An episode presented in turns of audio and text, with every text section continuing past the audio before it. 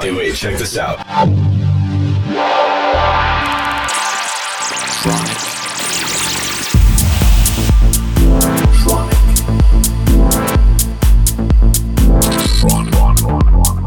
Tronic. Tronic. Tronic. You are listening to Tronic with Christian Smith.